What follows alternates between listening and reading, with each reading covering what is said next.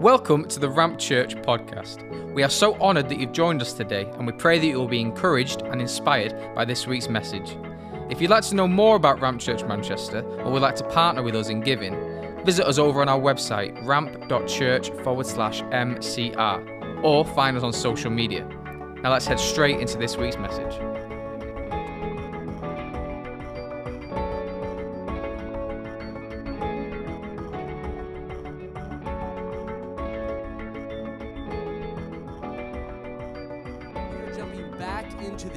The process of prophetic fulfillment. And what we're tackling over the uh, last week, this week, and next week is really this whole idea of how do we close the gap between when God says and when God does because sometimes that gap is much longer than we expect.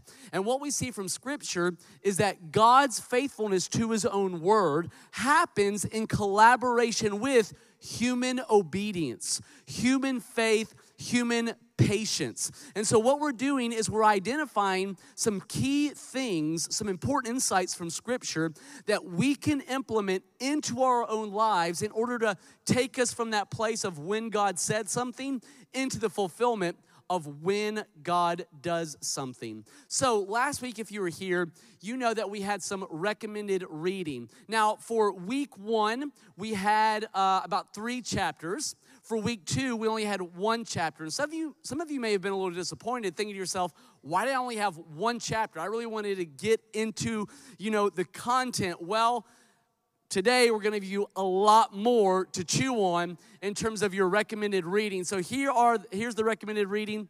Check it out. Ezra chapter 4, 5, and 6. So the next three chapters. Then from there, Haggai, which is toward the end of the Old Testament. Some of you are like, well, I've not been in that one in a while. It's okay, right at the end of the Old Testament, uh, near the end, three books before the end. Haggai 1 and 2, so that's the whole book of Haggai. And then Zechariah chapters 1 through 4. So that's nine total chapters. And again, if you don't get through all of it, hey, I get it. But what's going to be really insightful about reading Haggai and Zechariah is after you read Ezra 4 through 6, you'll then have the historical context that they're prying into. A lot of times, one of the most difficult things of reading and interpreting the Old Testament prophets is trying to figure out what they're talking about, who they're talking to, what are the circumstances, and sometimes we read them inside of a vacuum and just try to sort of cherry pick verses that apply to us.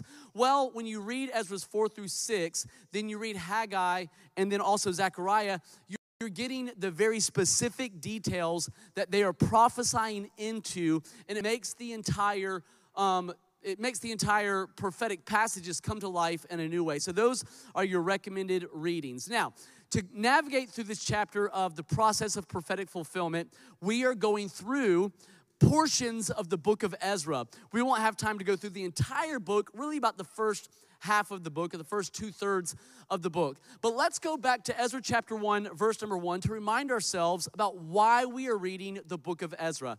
Here's what it says in Ezra chapter 1, verse number 1. Now, in the first year of Cyrus, king of Persia, that the word of the Lord by the mouth of Jeremiah might be fulfilled. And you'll see bolded there these phrases that the word of the Lord might be fulfilled. That the word of the Lord might be fulfilled. So, this is the introduction to the book of Ezra, which means the rest of the book is a description of how God fulfills his word how God fulfilled the prophetic word that he spoke by Jeremiah. So it's not just the first chapter that describes how God fulfilled his word, it's the rest of the book. All nine chapters are a part of the storyline of God's fulfillment. Last week we looked at the theme of it takes all of us. Because the amazing thing, the exciting thing about the book of Ezra is that all these different tributaries contribute to the river of God's faithfulness in this storyline. The historical background is that the Jews have been taken away into exile into Babylon by King Nebuchadnezzar.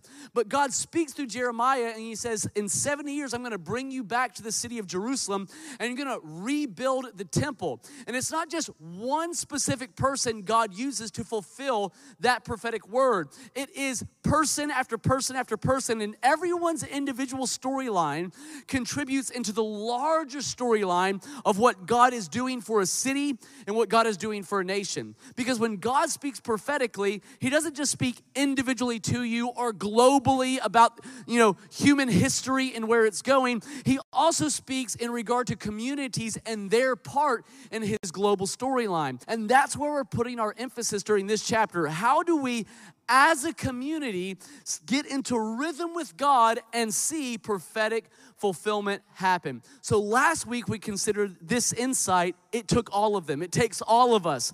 Your part matters in God's storyline globally and for this community. What's the insight we're gonna look at today from the book of Ezra? We're gonna look at this idea generational unity. Generational unity.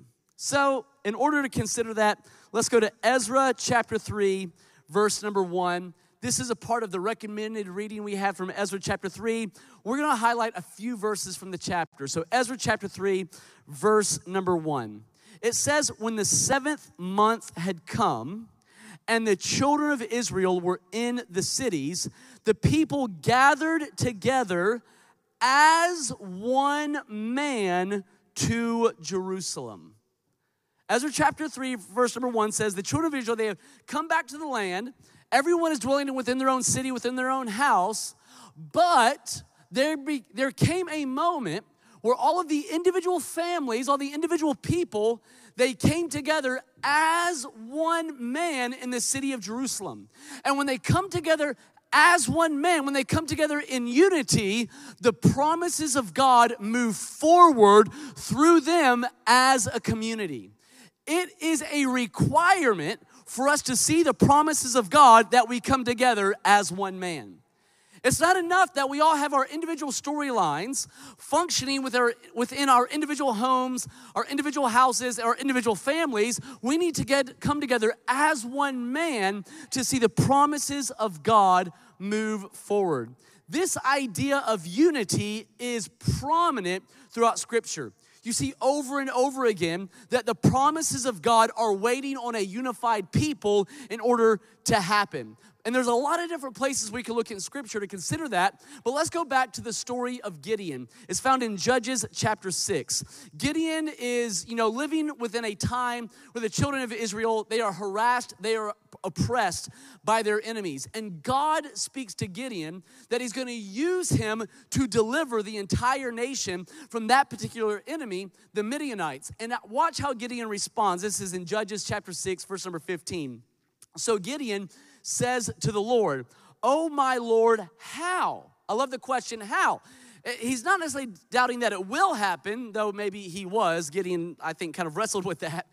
And so it's not so much will it happen, it's how. How are you going to do this? How can I save Israel? Indeed, my clan is the weakest in Manasseh, and I am the least in my father's house. And watch how the Lord answers. And the Lord said to him, Surely I will be with you, and you shall defeat the Midianites as one man.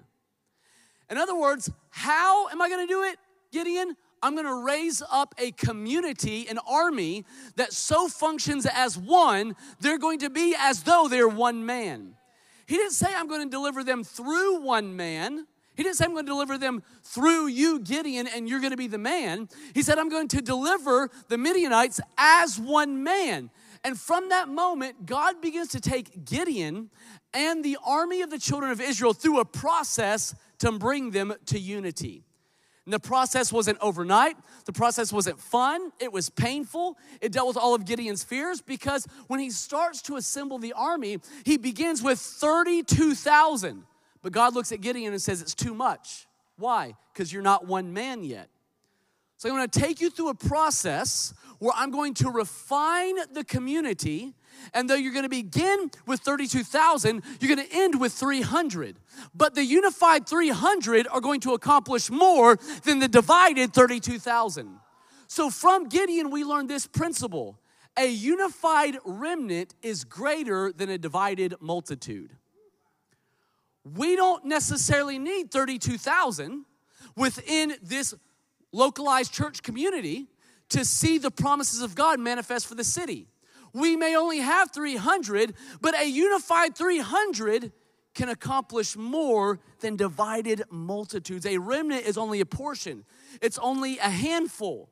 But if a handful get unified, they can do more than is even imaginable but they had to go through the process of being refined to become one man. Now, of course, we see this idea of unity not just in Ezra, they came together as one man, not just in uh, Judges, where God, through Gideon's leadership, you know, refines them to make them one. Of course, one of the most famous moments we see in the scripture is in Acts chapter 2 in the upper room. So let's consider what it says in Acts chapter 2. Again, it is a moment of promise because Jesus says, Go and wait for the promise from the Father.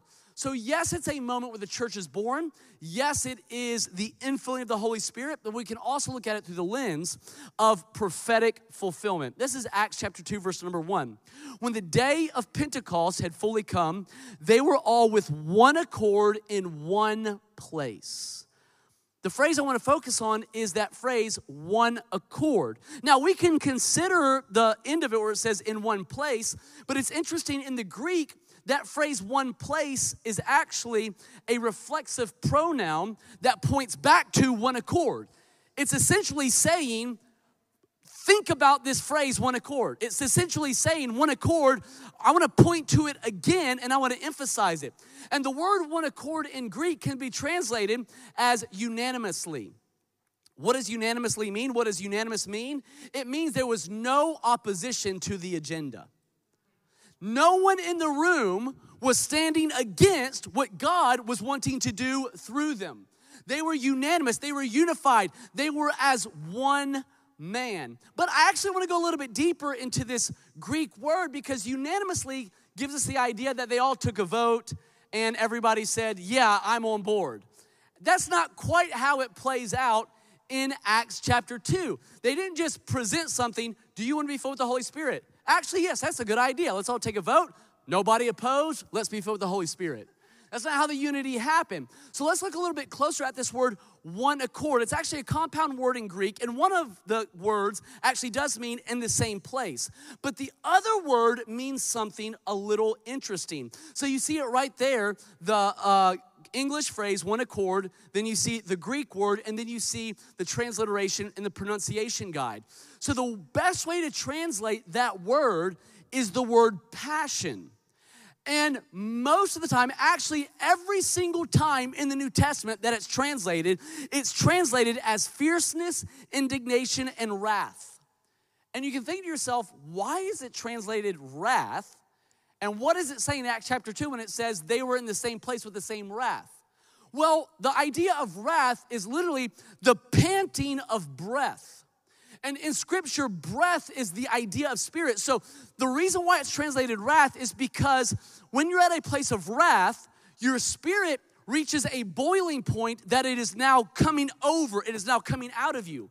So, what it's saying in Acts chapter 2 is that they prayed to the place that everyone's spirit was boiling over with the same passion. They were all groaning for the same thing. They were long, and that's what it looks like to be one man. It's not we all voted on the same thing and we all agreed on the same creed. It's that we all got into a vein of prayer until the overflow of our passion was pointed in the same direction and everyone was in that vein together. That's why it's so important. If there's any possible way for you to prioritize a prayer space here at Ramp Church, we want to encourage you to do that. Why? Something happens in the place of prayer where your spirit reaches a boiling point where we can overflow with the same passion of God's heart together, and that's how prophetic fulfillment moves forward. All right? So they came together as one man. Now, how does this process of supernatural unity happen. Now, some of you may be thinking, I thought the title of this message today was generational unity. It is. We'll get to generational in just a moment, but first, I just want to continue to talk about unity for a few more seconds before we transition and talk about the generational side of what this looks like. But let's go back to the idea of how does this kind of supernatural unity happen? How do we actually become one man? Well, let's go a little bit closer into the story of Ezra and find out what caused them to be unified in the city of Jerusalem. So, this is Ezra chapter 3, verses 2 and 3. Then Jeshua, the son of Jozadak, so this is the high priest that's leading alongside Zerubbabel, if you remember the details from last week. And Zerubbabel, the son of Shealtiel, so he is the governmental leader, a son of David, and his brethren arose and built the altar of the God of Israel. Verse 3 Though fear had come upon them because of the people of these countries, of those countries, they set the altar on its bases or on its foundations, and they offered burnt offering on it to the Lord. What really catches my eye about this moment is that the first thing they do before they lay the foundation of the temple, before they lay the foundation of the building, is they lay the foundation of the altar and they rebuild the altar. Because ultimately, what causes us to become one man is that we are gathered around the altar of the Lord. If our unity is not built upon his altar, then it's built upon the wrong foundation. What do I mean by our unity being built upon the altar of the Lord? The altar of God is the place of his sacrifice for us, number one and then our response of sacrificial living to Him, that's number two. The altar is the place where God provides for us through His Son Jesus Christ, and it's the place where we respond with an obedient yes. See, in the book of Hebrews, the writer refers to the cross as an altar. It says, We have an altar. But the idea of sacrifice and altar is not just reserved for what Jesus did on the cross, it is also then expanded to the response of the Christian life, which is why the Apostle Paul says in Romans chapter 12 that we are to be a living sacrifice. This idea of receiving from God's altar and responding, responding to our own sacrifice is captured so well by the Apostle Paul in Second Corinthians chapter 5, verses 14 and 15. Here's what he says, talking about the sacrifice, the altar of God, and our response. For the love of Christ compels us because we judge thus that if one died for all, talking about Jesus dying for us, then all died. And he died for all. Why? What is the response of those for whom Christ died? That those who live should no longer live for themselves, but for him who died for them and rose again. Paul is saying at the altar, Jesus gave his life for us so that we can respond by giving our life to Him. So these two ideas are really summarized in the altar of God. Number one, we come to the altar. Number two, we become an altar. How do we see, see supernatural unity in the church? Number one, we come to the altar because at the cross, everyone comes on the same plane. None of us have an upper hand when it comes to the cross of Jesus. All have sinned and fallen short of the glory of God. So, number one, we come to the altar and we are unified by the death, burial, and resurrection of Jesus Christ. And then, number two, we become an altar, we become a living sacrifice.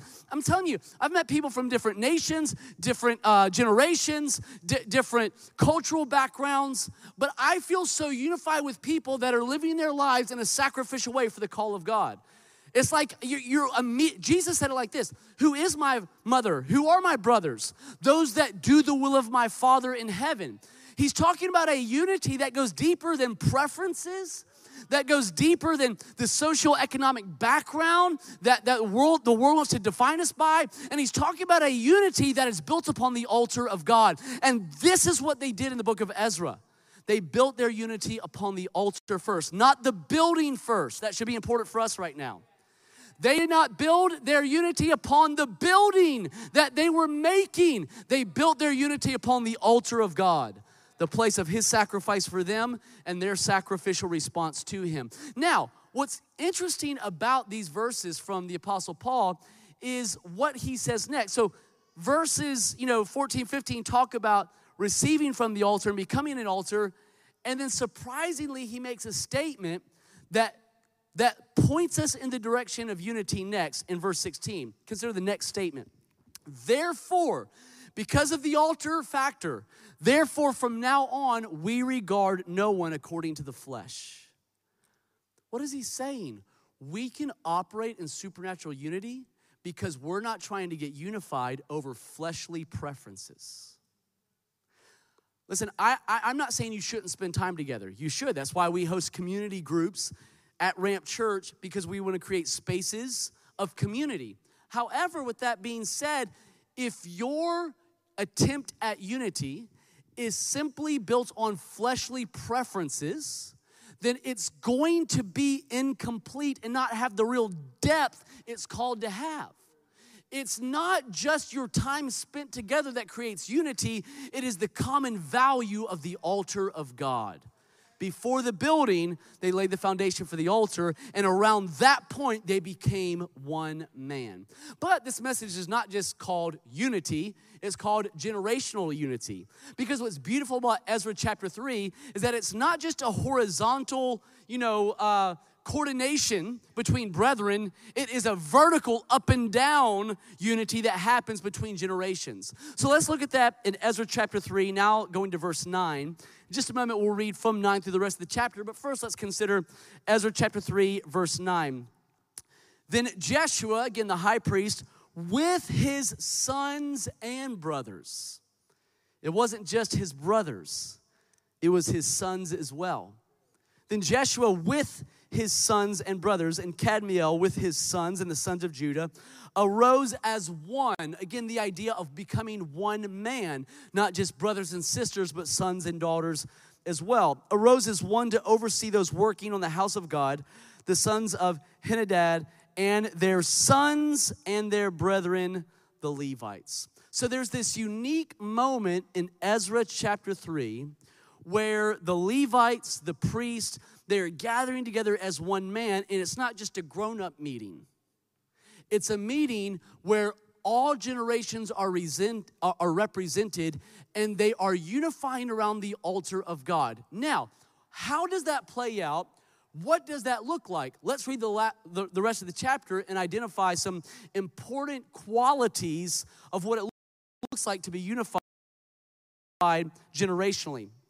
Verse number foundation of the temple of the Lord, the priests stood in their apparel with trumpets, and the Levites, the sons of Asaph, with cymbals to praise the Lord according to the ordinance of David, king of Israel. And they sang responsively, praising and giving thanks to the Lord. This is what they said For he is good, for his mercy endures forever toward Israel. Then all the people shouted with a great shout when they praised the Lord, because the foundation of the house of the Lord was laid. Now, this is really where it catches my attention, the next two verses. But many of the priests and Levites and the heads of the fathers' houses, old men who had seen the first temple, wept with a loud voice when the foundation of this temple was laid before their eyes. Yet many shouted aloud for joy Verse 13, so that the people could not discern the noise of the shout of joy from the noise of the weeping of the people. For the people shouted with a loud shout, and the sound was heard afar off. What do these what does this passage, what do these verses teach us about generational unity and what it looks like within the congregation? It teaches us this we need the blend of sorrow and joy in our sound. We need the blend of sorrow and joy. When the old generation saw the foundation of the new temple, it reminded them of the glory of the old temple and everything they suffered, and they wept for what was. When the young generation saw the foundation laid in the new temple, they had no reference point for what was, so they simply rejoiced in what was currently in front of them. And what's amazing to me is that in this moment, there's no description of the young despising the old for their sorrow or the old silencing the young for their joy. The sorrow and joy blended together, and it made one sound that went abroad into the nation. And I believe in order for us to move forward in a healthy way, we need the kind of blend of sorrow and joy that they had in Ezra chapter 3. Why? Sorrow grounds us in maturity, but joy moves us forward with vibrancy. And we need both a mature sorrow and a vibrant joy. We need a realism that has been shaped by lots of disappointment, and we need a naive faith that doesn't know what it looks like to taste disappointment. And we need the two blending together and not fighting against each other or despising each other. We need sorrow and joy in the same sound. And when I say sound, I'm not talking about just our worship sets need some more minor songs. When I say sound, I mean the tenor of who we are as a people. I mean, our conversations, our prayers, what people hear when they listen to the church, that we're not just a young church or an old church. You see, in this moment, if, if we had been living in Ezra chapter 3, we would have said, okay, the sorrow, we're gonna have an early morning service for all the sorrow folks, and then a later evening service for all the joy folks, and choose which one you wanna be a part of. Instead, they let the sounds blend together and become one sound. We see another moment in Scripture where the sorrow of the old and the joy of the young come together to birth some beautiful things. It's in Luke chapter 1. I want to read a few verses here just before we close. Luke chapter 1, verses 39 through 46. It tells us the story of Elizabeth and Mary. Elizabeth was carrying John the Baptist, Mary was carrying Jesus. Elizabeth was an old woman who had years of disappointment and pain and barrenness. Mary was a young woman who was too young to even be pregnant. She didn't even have the right life experience to warrant such a situation. And watch what happens when they come together in unity and blessing. This is in Luke chapter 1, verse 39. Now Mary, now Mary arose in those days and went to the hill country with haste to a city of Judah and entered the house of Zacharias and greeted Elizabeth. And it happened when Elizabeth heard the greeting of Mary, when Elizabeth heard the greeting of Mary, that the babe leaped in her womb, and Elizabeth was filled with the Holy Spirit. Then what happens to Elizabeth? Then she spoke out with a loud voice and said, Blessed are you among women, and blessed is the fruit of your womb. And why is this granted to me that the mother of my Lord should come to me? For indeed, as soon as the voice of your greeting sounded in my ears, the babe leaped in my womb for joy. Blessed is she who believed, for there will be a fulfillment of those things which were told her from the Lord. Watch how Mary responds. And Mary said, My soul magnifies the Lord. What are they modeling right here? They're modeling generational unity. Generational unity. Why?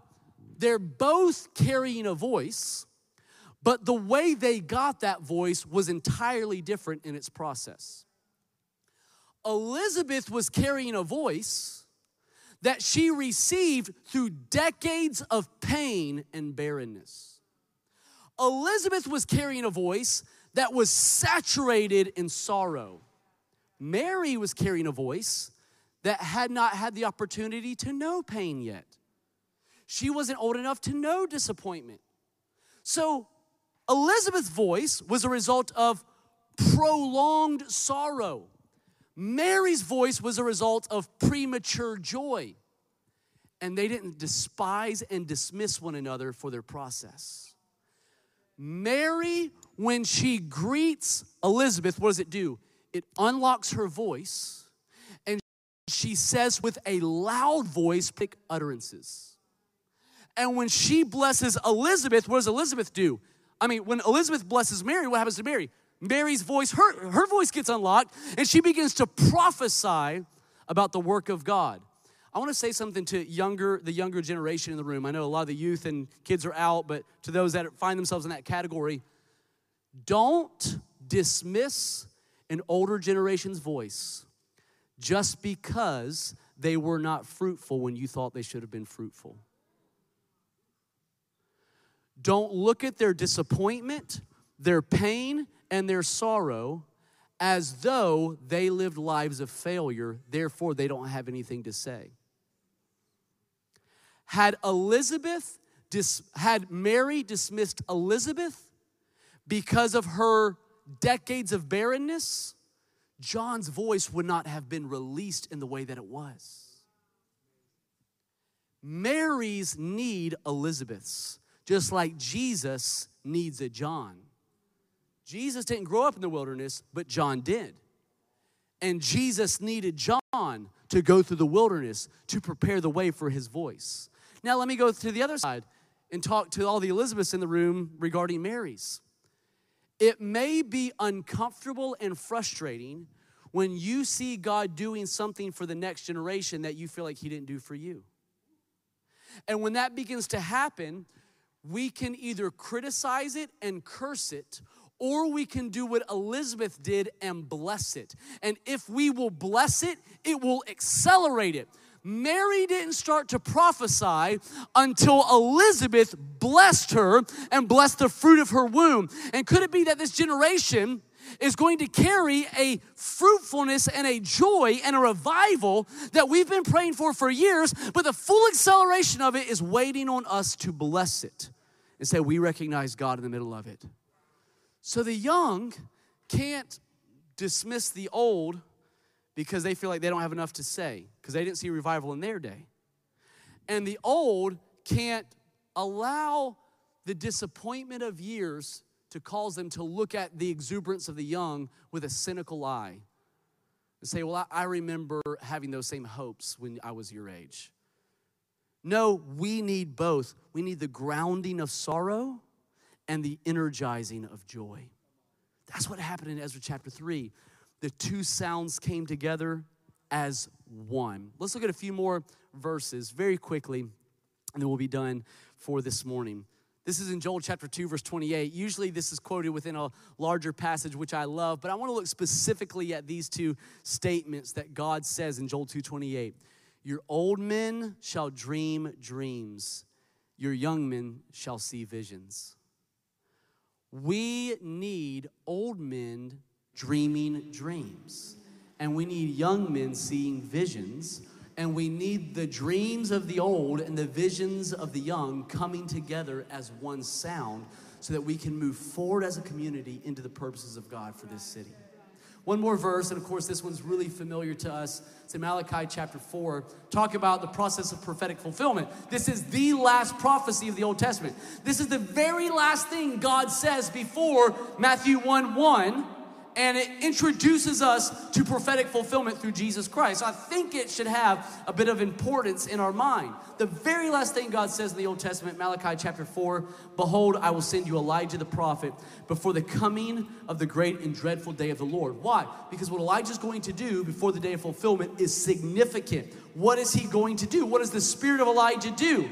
He will turn the hearts of the fathers to the children and the hearts of the children to the fathers, lest I come and strike the earth with a curse. In other words, if there's not generational unity, then a curse is perpetuated through the land. The way we avoid the curse and the way we embrace the blessing of the Lord is we allow the sorrow of the old and the joy of the young to mingle together into one sound. And we don't split ourselves up so much that there's no opportunity to glean from one another.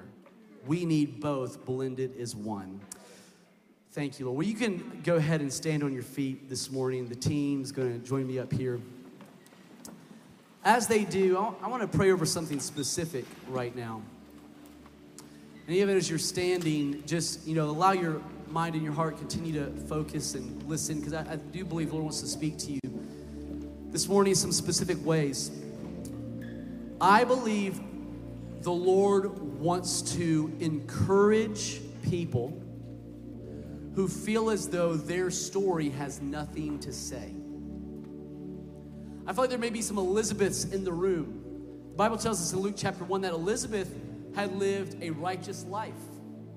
She was of the tribe of Levi. She was a Levite. She lived consecrated before the Lord. She lived upright, yet barren for decades. Some of you, when you look at your life, you're not as confident as Elizabeth to say, I've lived for God this whole time. You're like, well, there's been a lot of mistakes along the way. But I think there's still an identification with when you look at where you are, all you see is disappointment and sorrow. And I want you to know this one. I believe the Lord wants you to know He knows how to use spiritually barren wombs.